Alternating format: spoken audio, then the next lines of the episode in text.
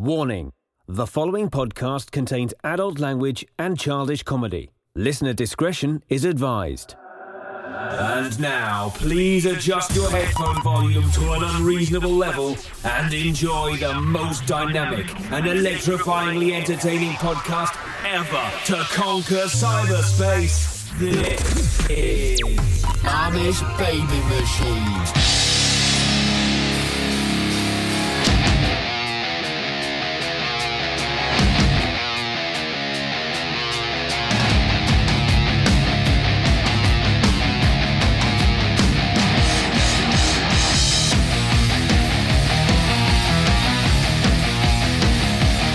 Friends, and welcome to the most powerful podcast ever created, the Amish Baby Machine Pop Culture Podcast, starring me. Thanks.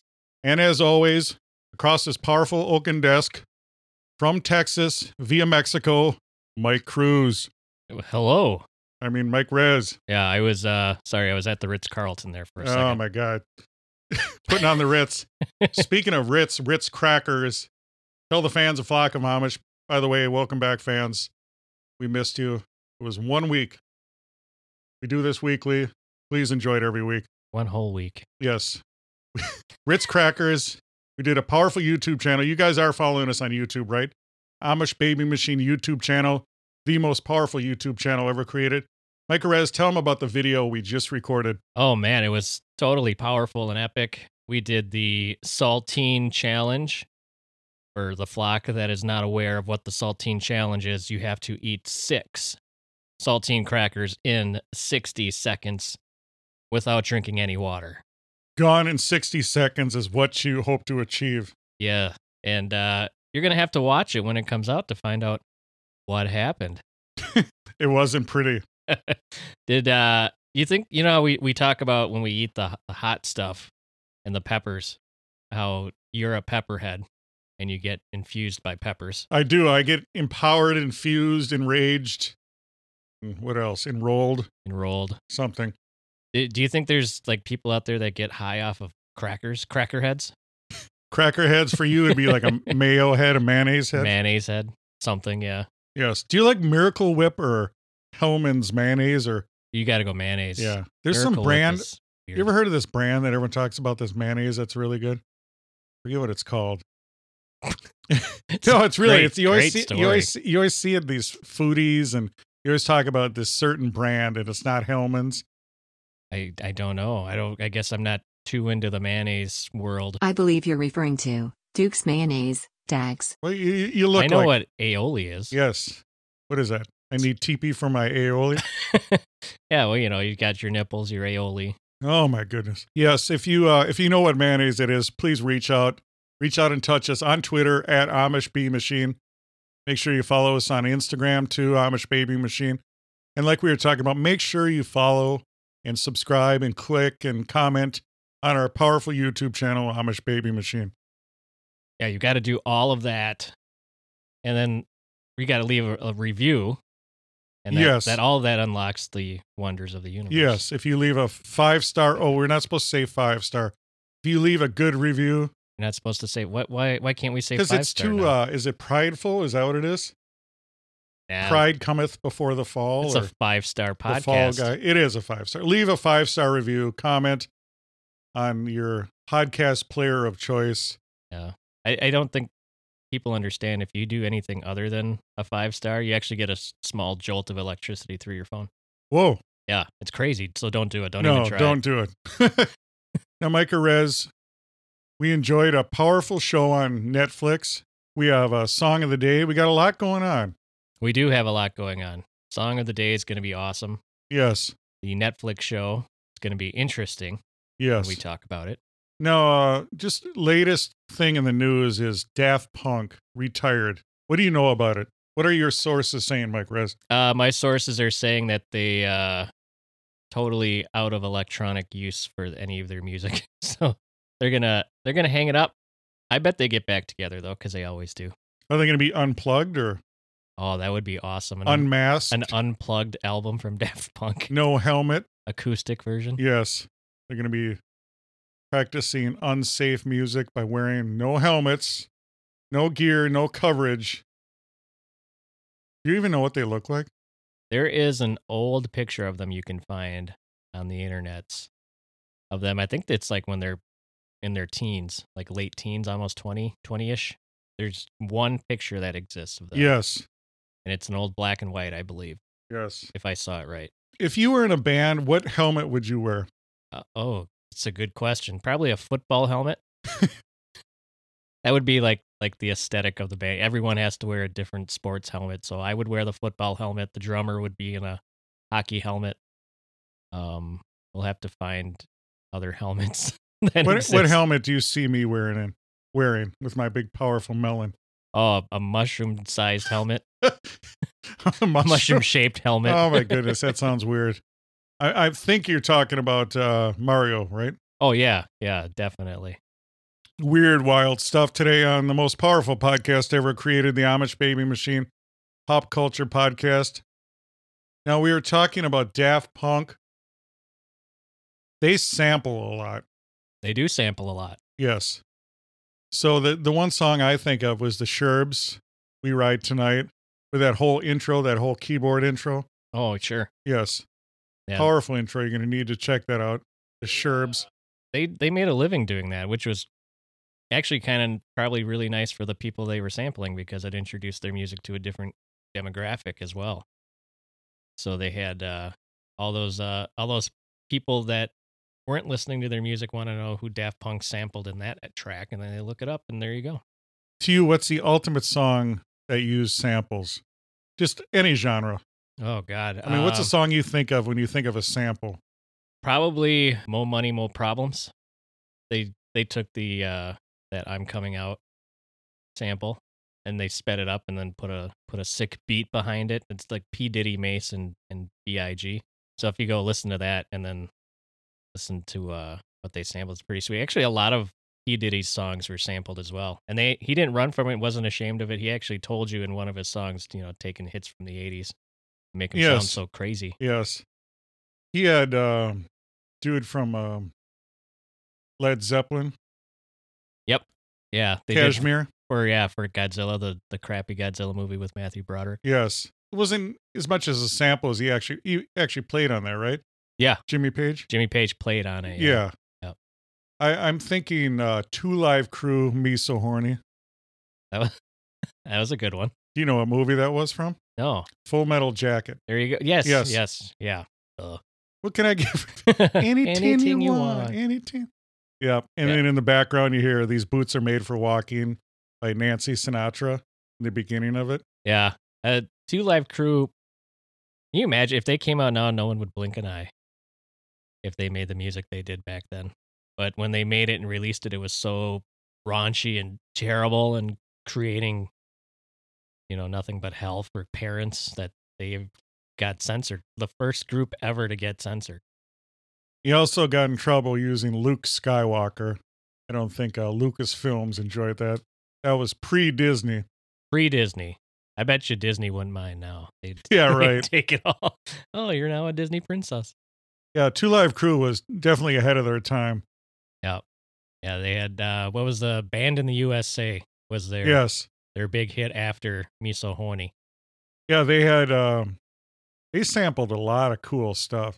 You know, you think of hip hop rock samples, you think of Run DMC sampling Aerosmith. Yep, that was a that was a big crossover. The video was pretty sweet. I remember the video back in the day when that came out and you had Aerosmith on one side of the wall and Run DMC on the other and they were both trying to rehearse at the same time. And it turned into an epic mashup of epic proportions. And it really brought back the career of Aerosmith. Yeah. It, I mean, they were 70s and you know, times are changing and it really gave them a jolt. Yeah. Well, what about the Anthrax Public Enemy? Turn it up, bring the noise. Yes. That was pretty sweet. That was a good crossover.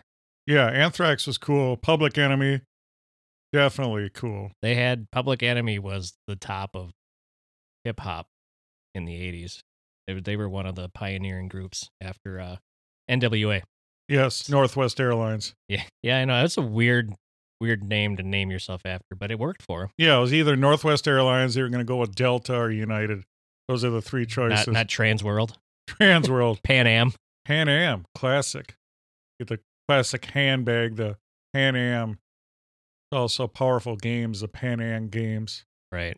Pan- Yes. Panamic is what it stood Pan- for, right? Panama.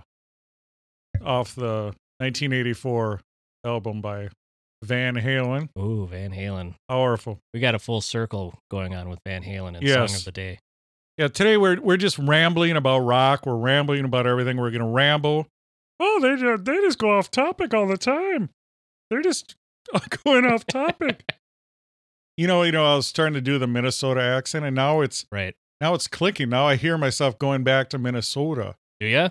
Yeah, Back to your roots? yeah, because it's like I'm go, yeah, yeah, dare, dare, and you know, like I say, you drop the T's and dares, and uh, and finally in Minnesota we're thawing out.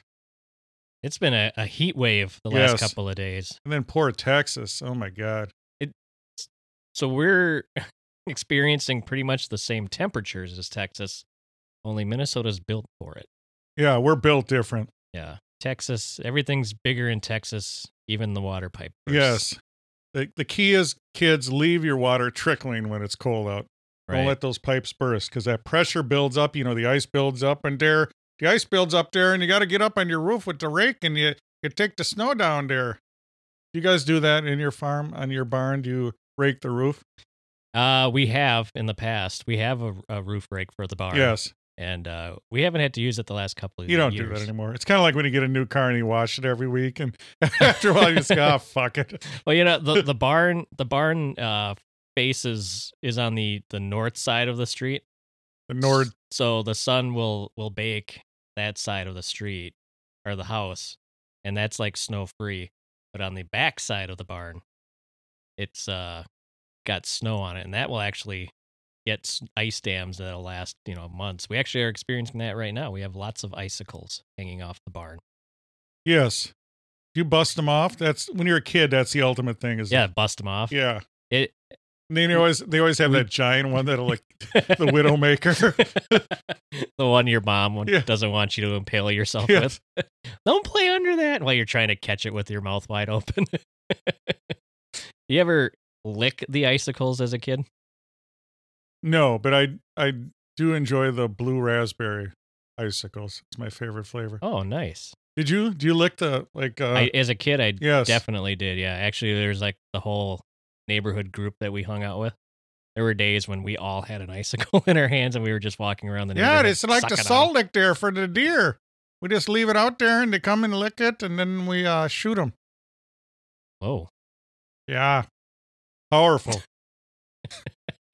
Powerful show today. Mike Perez, I want to talk about we're gonna segue back into music on our powerful rants and anything on your phone there? Cruising? Oh, just kind of looking, getting ready for song of the day. But uh, El Chapo's wife was arrested today. Tell us about El Chapo. He's uh the Mexican drug lord that has been was running elusively through Mexico. United States finally got him. And his wife was in Virginia and she's been arrested and charged with aiding and abetting his drug life. So she's going to be locked up for a while too, unless she like starts turning states. yeah, do you think they're trying to flip? They got to be They're flipping gonna her. they're gonna flip. yeah, her, they don't want Yeah. her. They want her to flip and take down the rest. of them. yes, Yeah. They're definitely going to try to do that to her.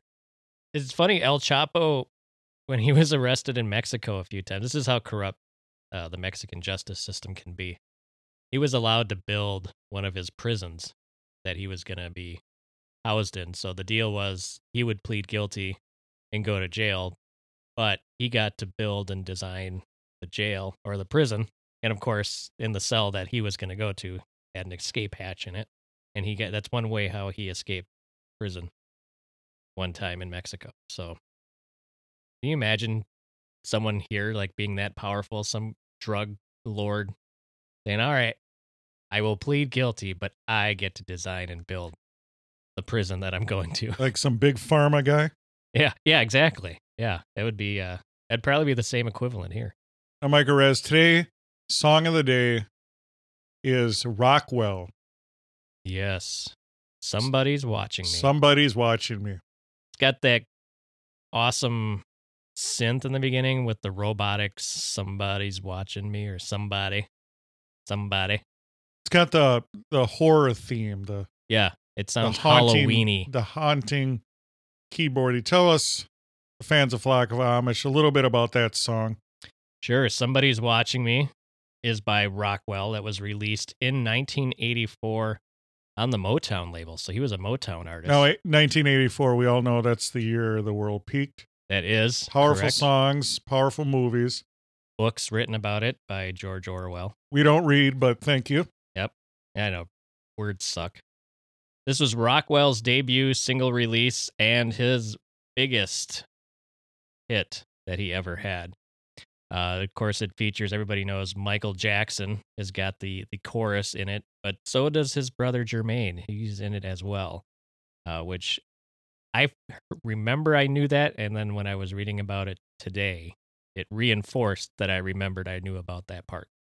So we have two of the Jackson Five appearing. So Somebody's Watching Me became his major commercial success here and internationally. It would top the charts in Belgium, France, and Spain.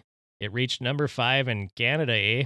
and in Germany, the Netherlands, New Zealand, South Africa, Sweden, Switzerland, and the United States. So the full circle with Van Halen that this song has that it only reached number two because two songs stopped it from reaching number one. The first one was Jump by Van Halen.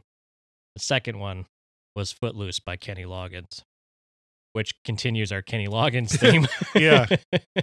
Make sure you subscribe to us on on YouTube because we are constantly talking about Kenny Loggins. yeah, he's he's the best. He is. Uh, The this- Gambler was his favorite, my favorite song. was him. it? Yeah. I like the You one. he- gotta know when to hold hold 'em. that's a good one. Know when to hold 'em. Know when to hold 'em. Know when to hold 'em. You got to That's how I know. Yeah, that's how you know he wrote the song. Yes, Kenny Kenny Loggins wrote that song. Yeah, Rihanna. That's how Rihanna started writing songs from Rihanna. Kenny Loggins. Uh, the song reached number six uh, in the UK. It, this reached gold twice in the United States. Once the physical album copy when it sold greater than 500,000. And then as the digital age came about, the single sold over 500,000 digital copies. So it reached gold status here twice in the US. It also reached gold in Canada. Uh, and in Canada, their gold status is 50,000. So it's significantly less It's than the kinda- United Kind of like their money is not worth shit. yeah, Poor the, Canada. We the love Canadians, by the way. the exchange rate is uh is not the same, but it's A lot of probably the flock of. Amish are from Canada. We love you. In France, it sold 354,000 copies, but in France, you you don't get rewarded for for that. So, but uh, that was the the fourth highest uh, amount that it ever sold. So, uh, he was he's been uh, riding this up until now as well. There's been a couple of uh, different versions. Uh, Beatfreakz released a version uh, in 2006, and uh, they actually shortened it up significantly. So that one was two minutes and 48 seconds. The original version uh, was five minutes long. So they took out a whole lot. His dad was Berry Gordy.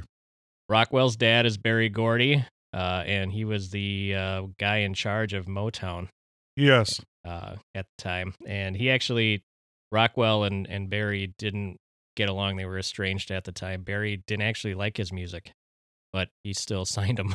Weird. yeah, which was which was odd. And then um, I think he changed his tone when Michael Jackson and Jermaine Jackson said they were they would do the chorus part of the song. Well, it's weird when someone sings, someone famous sings on a song. Right. It reminds me of uh, Glass Tiger when Bryan Bryan Adams sang on that. Do you remember that? No, I don't remember that. forget me when I'm go- Oh yeah, yeah. yeah. So you always got to have someone Right. hot, you know, to sing in there. Forgot about that. Yeah. Or uh, Dire Straits in the beginning of Money for Nothing. That's Sting singing that I want my MTV. Oh yeah. Yep. So that's another one. Yeah. The uh when I sent you the video, I forgot what I always forget what Rockwell looks like. And then when I sent you the video, I was like, that's not Rockwell. And then he started singing. I was like, oh yeah, that's right, that's Rockwell, I guess. I don't know why I forget what he looks like. Or it's like Rick Astley before people knew what he looked like. You wouldn't imagine that dude, would you, with that voice? No, that ginger. No. There's a stranger in love. Never gonna give. oh, Oh what a great God. song. Do you remember his other song? I know he had a second one, and when you start singing it, I'll know it. But I don't Together. Forever. Together Forever. forever, forever. Yeah. Powerful. Yeah. Why in the 80s, why was there so much paranoia? There was men at work. Who can it be knocking at my door? there was Rockwell. I always feel like someone's watching me. Probably the acid floating around. There was stalking with Sting, you know, every breath you take, Yeah. every move you make. I'll be watching you. What was the uh Paul McCartney? Oh no, that's I'm thinking of the girl is mine. That's nothing to do with The paranoia. Girl Is Mine. That's just two friends fighting over a chick. yes, off the Thriller album. Yeah, they uh see they should have saw that coming because they were fighting over a chick in that song. And then in later in life they fought over who owned the rights to the Beatles catalog. Yeah, I wonder if he was scheming back then. I think he was getting his foot in the door to scheme. Wow. Yep.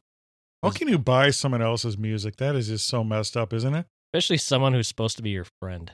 Yeah. That's yeah. Well, when I purchased the rights to the podcast, we'll, we'll figure it Mike out. Arez is going to own the rights to ABF. Dags, would you like me to search monster.com for a new assistant manager? Thank you, Mike Arez, no, thank you. for telling the world about Rockwell, 1984. Somebody's watching me. Yes. Did he even make any other albums or what? I well, that was part of the uh, uh the bigger album that was on Somebody's Watching Me. Um, but yeah, he didn't really make much after that. Uh, three. He released three albums altogether in 84, 85, and 86, all on Motown. They're all on Motown Records. They are. Uh, Rockwell's real name, in case people are doing bar trivia at some point and they need to know what Rockwell's real name is, Kennedy William Gordy. Kennedy, William, Gordy. Yeah. Kennedy's a cool name, but you can't use that for a music. career. Kennedy, Kennedy, Kennedy, swing better. If they're like, "Here's somebody's watching me" by Kennedy. Yes, That's a MTV VJ, wasn't it? Kennedy. it was. Yeah. Also, president. Yes. Yep. Powerful. Powerful facts, fun facts from Mike Arez on Rockwell. Now, Mike Arez, let's segue into the Netflix series, The Cecil Hotel. Tell the fans of Flock of Amish about that powerful series that we enjoyed as a four part series, correct? Correct. This is the docu series that was released this month, just a couple weeks ago on Netflix. Uh, the actual name of it is called Crime Scene: The Vanishing at the Cecil Hotel. Dun dun dun. I added that part. That's actually not part of the title, just in case anyone was wondering. What is the actual title, Mike Arez? That's Crime Scene: The Vanishing at the Cecil Hotel. Is the actual name. It's a four-part docu series. Each episode is about 50 uh, these are 50 to 55 minutes long, somewhere around there. So you you invest about 4 hours of your day watching it or spread it out over a couple days like I did. It's a story about uh, Elisa Lam, a Canadian college student who decided that she needed to get out and tour the world a little bit. And she's from uh, Vancouver, British Columbia, attending university up there, as they like to say. Uh, and she decided she was going to hit the West Coast and hit a couple of places in California. She started out in San Diego and then made her way to LA and unfortunately did not get to finish her trip. So this is uh it kind of it's weird dags cuz you I I knew this was out. You suggested we watch it and the same day that you suggested we watch it those Ghost Adventures guys are actually going to the Cecil Hotel where they've already filmed it there and this episode of theirs is going to be uh, released soon I think on the Discovery Plus streaming network or whatever it is but they Tell us a little bit about that. Yeah. What's that about? Cecil Hotel. So Ghost Adventures is three guys. Uh, one of them I think is on steroids, Zak. Um, and they they just go to different locations throughout the country. Actually, throughout the world, they've gone to a couple places overseas. Um, and they they do the overnight investigations. They get locked up and they, you know, do the if you can hear me, make a noise type thing. But they have all these cool gadgets and stuff. Is it all in that green? Most of it is, yeah. so the, what we always make fun of it at the uh at my barn, uh the Ghost Adventures show because everyone will start screaming and then the Zak guy will be like, "Everyone, shut up, shut up!" and then he starts screaming, and then everyone's like, "You just told everyone to shut up." So, but yeah, it's, it's uh one of those. You know, what was that type shows.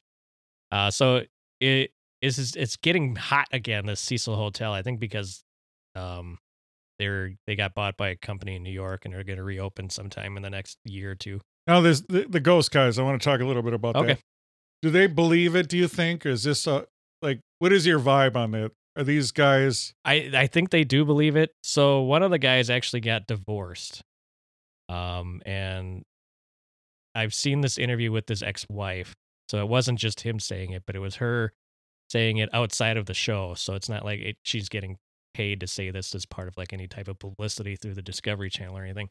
But one of the places they went is called Bobby Mackey's, which is like one of the haunt, supposedly one of the haunted places in the country. And they did a couple of investigations there. And one of the things that happens there supposedly is that whatever spirits are there or demons whatever they are can attach themselves to you and you bring them with you wherever you go for a while so supposedly they did an investigation there. One of the guys brought home a demon or something attached to him and over the next year or two he and his wife became you know less and less interested in each other and they divorced and she says that it had something directly to do with them investigating that location that ever since he had came back from that spot he was a changed person and wasn't the same person they get divorced and now she said you know they both moved on in their life but she said he's almost back to normal and this was like 10 years ago but she can still see some differences in him. So that's one thing you know they do believe in what they're talking about. Of course it's a tv show and they want you to keep coming back so some of it is you know made for tv Didn't you bring something back from spring break once? Yeah but Yeah, that was they took care of that, didn't they? yeah the ointment a salve. yeah What's better, ointment or salve? i like salve Salve is a good word. yeah but with ointment everybody Yeah. knows What do you, do you do? You say pants or trousers or Knickers. slacks? knickers Knickers. Yeah. I like slacks. slacks Yes. no matter what they are Slacks. Yeah. slacks Haggar slacks. That's what I rock. you know if you put a nice pleat in it i'm gonna rock it Yes. Bugle boy. They don't talk about pants much. In the 80s, we were obsessed with, pants. yeah what was the commercial where the the hot chick would pull over and say excuse me are those were they bugle boy ge- jeans Yes. Nice Okay. pants. yeah what was guess jeans Yes. Bugle boys, gas, Girbaud. Sh- chick Yes. We enjoyed pants in the 80s. Did Jordache? Yes. Jordache was a sweet Yeah, they fit. Yeah. We enjoyed jeans. We enjoyed in the 70s they enjoyed markers. There was El Marko, El Marko and Flair markers. We enjoyed markers back then. now it's just Sharpies. well, Sharpie. It's like everything, and everything's a Sharpie. Yeah, they're going off topic again. They're supposed to be talking about the damn haunted hotel. All right, get back to the hotel. All right. So the Cecil Hotel was built in the 1920s. It was the shining star of downtown LA at the time.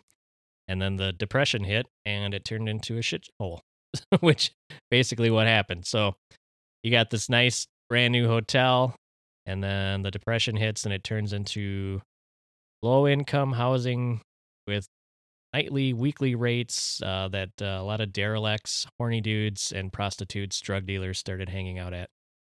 Yeah, there was an 80s band named after that, Skid Row. That's right. Yeah, it was right in the middle of Skid Row in downtown LA.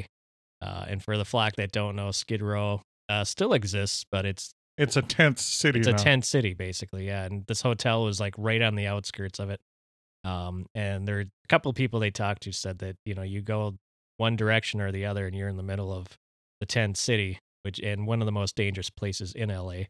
Um, you know, a spot that uh, police are at frequently, and a lot of times don't even bother showing up to some of the calls.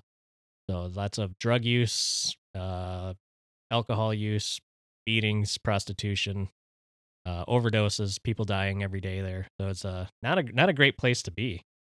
Probably not the best spot to have a hotel, but the hotel was built before Skid Row existed, and the city of LA just kind of puts people there. Um, I think they said in the documentary that people out of prison and out of mental hospitals are dropped off there basically, and said, there you go. It's like a halfway house. Yeah. So and then they they blocked off the outskirts of Skid Row, so there was actually like a uh, a border of where you could and couldn't cross, where the homeless were allowed. Whoa, to be. like a DMZ.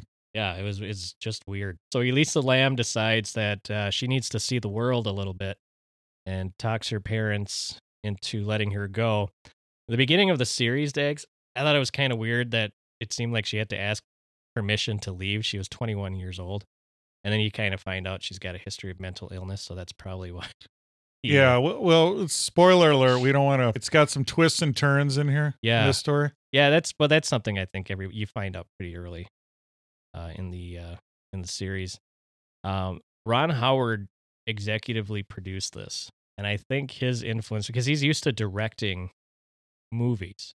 Yeah, Cocoon is one of his. Yeah, and I think there's some theatrics in this documentary. So it's it is a documentary, but I think you know there's some some parts where they have an actress playing her, reading her Tumblr blogs and everything she's posting online, which I thought was kind of She was into Tumblr. yeah, that was her social media platform of choice. So I I, I thought that was kind of weird. I didn't think we needed somebody to read her Tumblr posts to us. But yeah, with They documentaries, they got to jazz them up. Yeah, I guess I just I'm, I wasn't ready for that Yes. jazzed Yeah. part, Yeah. and it kind of threw it off for me. Well, what's that one? Social Dilemma. Yeah, That, yeah, well, that one they a- actually made it into like a weird. That was weird. I they had a like whole that. family. No, I just wanted the facts. yeah that that did kind Just of make facts. it weird.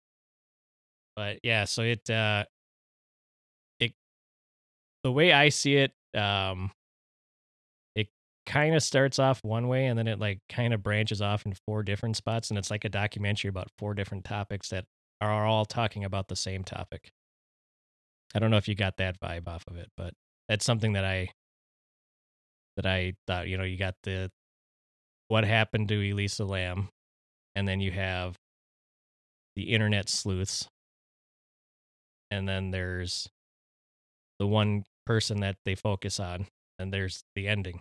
The problem was it was it should have been a lot shorter than four.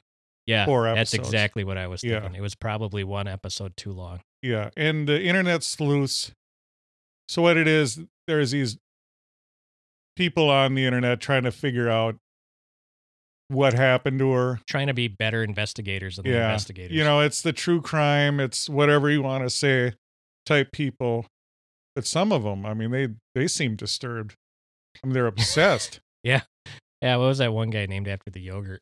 yes. uh, Chobani. Yeah. he uh he was probably like the one that disturbed me the most he he just seemed like really out there and probably not great with relationships in real life Yeah, but yeah, it's yeah, the internet sleuths, you know, the people that like I said obsessed, but at the same time, you know, it's the thing is the collective brain power of all these people can they solve crimes?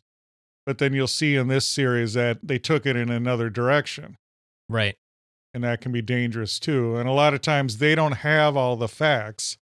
So they No. just start filling in stuff and they start reacting to things and you know, you'll see when you watch the series yeah that's when the conspiracy side of things can take over and uh yeah it, it i think when the if the flock watches it they will be as disturbed about them as i was at the end it's getting roasted though it's not very it's not getting good critical acclaim the whole series it's only got a 46 uh percent on rotten tomatoes or a 46 and it's got a 53 um on this website called metacritic out of 100 53 Now, of wh- what are you what are you seeing? Why don't people like it? I think this, like we said, it, it's one episode too long. I I came away, and some people might come away with something different. I didn't like anybody in it. There's not one likable person in this documentary. You know, sometimes what was your take on the hotel manager? she's corporate, very very corporate. She seemed like she was trying to explain why she did certain things to kind of save her own ass. Even now, you know, it's 2021, and she's still trying to explain things just so people don't get mad at her. But she seems like a a super corporate person. I hate how these documentaries, and well, they always edit it so they they stop when they have a weird look on their face. Yeah. You know, they always say something and then they stop, and there's this weird pause and, and it they look awkward, and I don't think it's fair because it makes them always look guilty. You know Yeah, like when they're like, I hate spaghetti. exactly. And then they look at him and they're like, oh my God, how could you hate spaghetti? yes, and they have this weird look on their face, and it's always like it's kind of like hot mic moments. Right. Like I don't know how they do these documentaries if they just put them in front of the camera, and go on and on and on, and then they just cherry pick pieces and edit it all together. I think that's exactly how they do it. so you could make anyone look goofy, you know, anyone look guilty, and then you make someone look guilty, and later on they're not guilty, and you know the facts, you know the facts right away, but then you don't tell them right away, and Right. they always have things like they'll have someone they'll have someone in a wheelchair, but they'll shoot them just from the head above, and then the next scene they'll show it down, and then Yeah. you're supposed to react to that. And you're like, oh my God, they are in a You, wheelchair. you know, so it's just right. it's it's the thing I hate too is a gotcha journalism when they'll run up to someone and say something just to trip them up. Yeah, uh, that's what this documentary does. But yeah, and, and the thing is, so they're they're probably interviewing these people in one day. So they interviewed the the hotel manager in one day, and then they can interview. You know, then they interview you know one of the detectives on another day, and then they can you know it you can chop up their interview then however way you want. So something she said near the end of her interview on that day, they could cut up and put it at the beginning to make the cops interview seem more intriguing or to make it sound like you know they're butting heads at some point when that you know when it wasn't like that at all but they you know the story they want to tell because like we've talked about this before where people who make documentaries have an agenda and there's a story they want to get out even if it's not the story and the way the facts happen. If they're slanted thinking in one way or another they're going to make a documentary the way they see things. It's like an being an internet sleuth only you're a documentary filmmaker.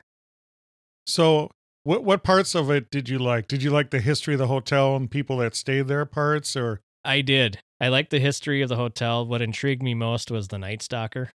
Uh, Yes. that he stayed there. yeah, and we were gonna we we were gonna do an episode about that. We didn't get to it. Maybe we could sometime. Yeah, But there was a yep correlation between Richard Ramirez, and the Cecil Hotel. the Cecil Hotel, the internet sleuths. That's hard to say. Sleuths. You would cut that out, right? You don't even want to mess with that. Maybe a little bit, but I think you need them. They're they're important to the story, but not as much as this documentary made them out to be. Um, yeah, I cut. would you out. cut it down to like two episodes or what? Uh, I mean, you could trim the shit out of that. you could thing. maybe I mean, it's maybe it's make a, it's four a, half it's a, hour It's episodes. a freaky story. Yeah. And I think they did it a disservice by putting all that filler bullshit in there. Yeah, If they would have tightened it up, made it a nice, you know, put some scary music, make it scary, tighten it up. The story is cool. The ending is freaky. You know, there's a lot of freakiness going on in there. I'd cut out the internet sleuths. I'd, you know, you could leave in the one with the one character you're talking about, the protagonist guy. right. You know, put that put that all in there, wrap it together, and you can make a tight, scary documentary. Yeah, I think if you make, you could easily cut a half hour out of each one Yeah. and make them a half hour each. and the I almost couldn't. It was kind of boring. I thought in the beginning, the music was dreary, and I I get this the the the mood they're trying to set, but I would set it more scary. It was kind of I was bored in the beginning, but I was forced to, you know, I had to finish it.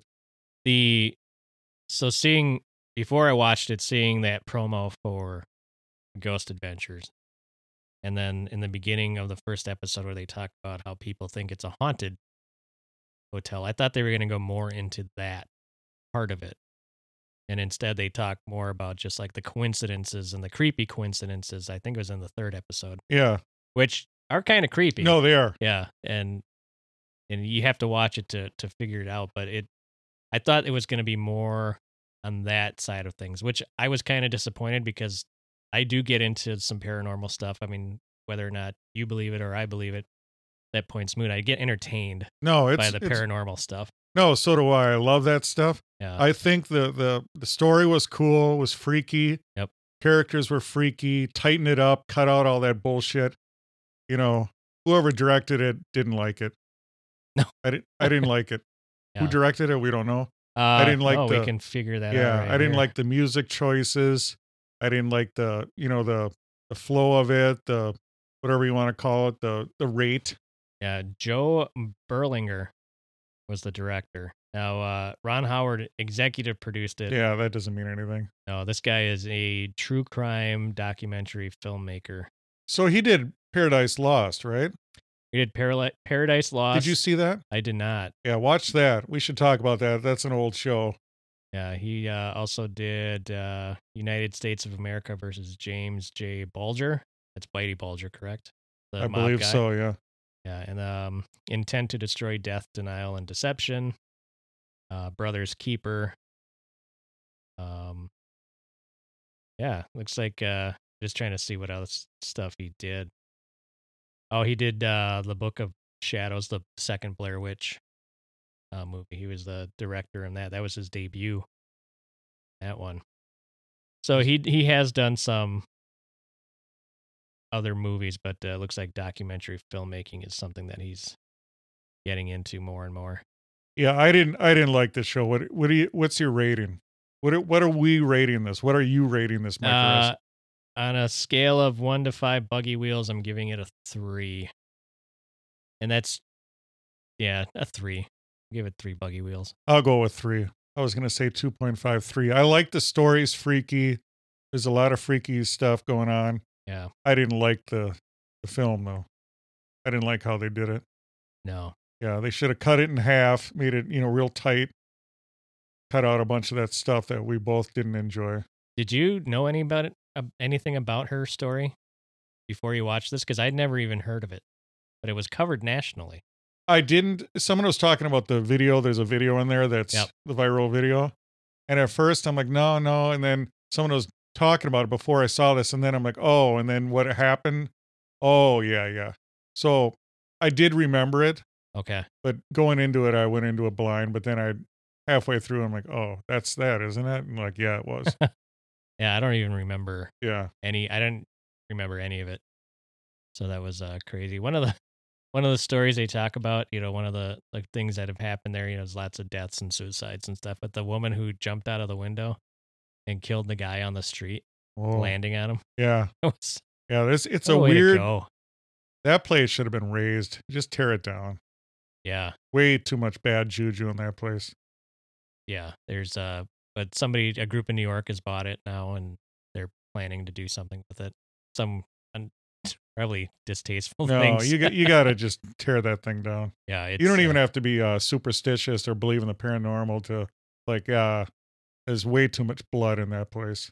Yeah, there's just it's way too gross. much negative energy. Whatever you want to call it, just tear it down. Yeah, I, I just can't see myself like working there. You know, No. going there every day. No, you know, most most places where stuff bad happens, they tear it down anyway.